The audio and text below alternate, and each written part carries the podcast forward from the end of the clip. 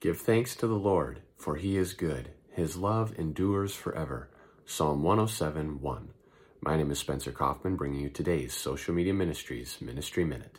Give thanks to the Lord all the time. There are many other verses in the Bible telling us that in everything we do, we need to give thanks. When was the last time you thanked God?